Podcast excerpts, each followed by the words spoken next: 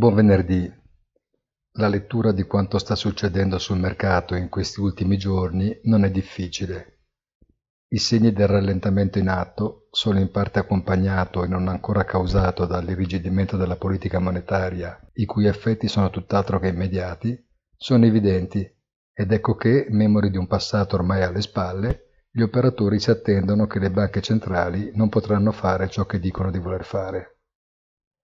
Il rimbalzo più eclatante, infatti, non è quello sui mercati azionari, ma quello dei titoli governativi, dove si è assistito ad una rapida discesa dei rendimenti che forse sconta un aggiustamento sui prezzi delle commodities, illudendosi di poter cancellare i fortissimi rialzi già ampiamente consolidati.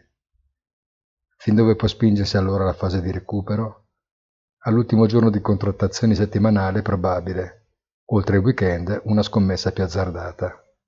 Un buon fine settimana a tutti e come sempre nel tardo pomeriggio di oggi il punto della settimana sul nostro sito easy-finance.it.